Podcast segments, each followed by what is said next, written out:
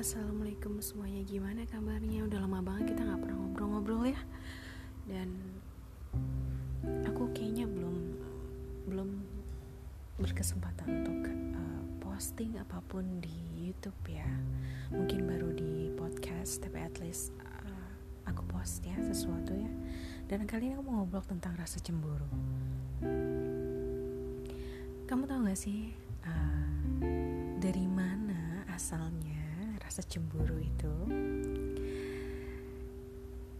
Rasa cemburu itu hanya bisa dimiliki dari seseorang yang sudah merasa memiliki. Contoh, seorang istri cemburu sama suaminya Karena dia merasa suaminya adalah milik dia. Pantas, karena mereka telah menikah dan suaminya itu adalah suaminya dia Maka dia berhak merasakan cemburu.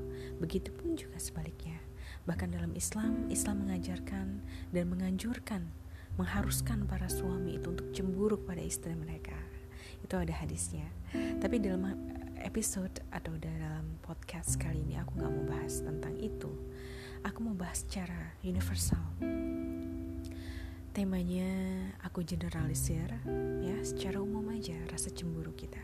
Kita mungkin sering banget ngerasa cemburu sama kondisi orang lain atau ngerasa usaha kita udah maksimal. Tapi kenapa orang yang mungkin kita ngelihat kok kayaknya gak optimal atau apa dia cuman gimana sepele dan lain sebagainya. Nah uzum misalnya kayak kita merasa seperti itu. Tapi kenapa dia dikabulin atau kenapa dia cepat sekali uh, happy atau kenapa um, apa yang diinginkan cepat tercapai dan lain sebagainya. Itu karena satu karena kita merasa memiliki kehidupan ini Padahal sejatinya waktu yang kita miliki itu hanya pinjaman. Fisik, tubuh, kesehatan ini yang Allah titipkan kepada kita. Semua akan dipertanyakan dan harus kita bertanggungjawabkan di hadapannya kelak apa yang sudah kita lakukan terhadapnya. Kalau kita merasa hidup ini bukan milik kita, kita nggak akan worry, pusing sama apa pun yang Allah tetapkan. Tugas kita hanya tinggal merayu Allah. Karena kita tahu hidup ini bukan milik kita, maka kita cuma tahu kewajiban kita adalah menjalankannya ikhlas dan ridho apa pun yang Allah berikan dengan apabila kita memiliki suatu permohonan maka tugas kita hanya tinggal merayunya merayunya dengan apa merayunya dengan doa merayunya dengan usaha itu bisa mengetuk ke pintu hati Allah. Barangkali Allah setuju dengan proposal permohonan dan permintaan yang kita ajukan ketika kita menginginkan sesuatu. Dan make sure ketika kita menginginkan sesuatu, sesuatu, sesuatu itu adalah sesuatu yang semakin mendekatkan kita pada ajaran agama Allah dan kita niatkan semuanya hanya untuk mencapai menggapai ridhonya dan untuk semakin dekat dan mendapatkan Mungkin sampai di sini dulu kali ya. Simple aja. Aku tuh kayak pengen ngomong panjang lebar tapi bingung karena terlalu crowded di dalam uh, pikiran dalam arti kayak terlalu banyak yang pengen diomongin tapi kayak bingung mulai dari mana.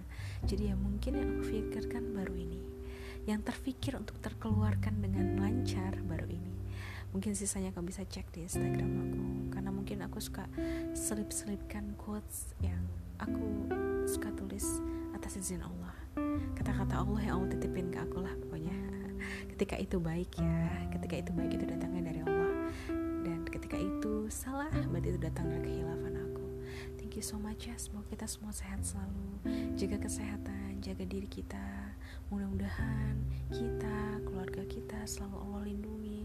Semua umat muslim di muka bumi semua saudara-saudara kita sekemanusiawian yes se sisi kemanusiawian di seluruh dunia.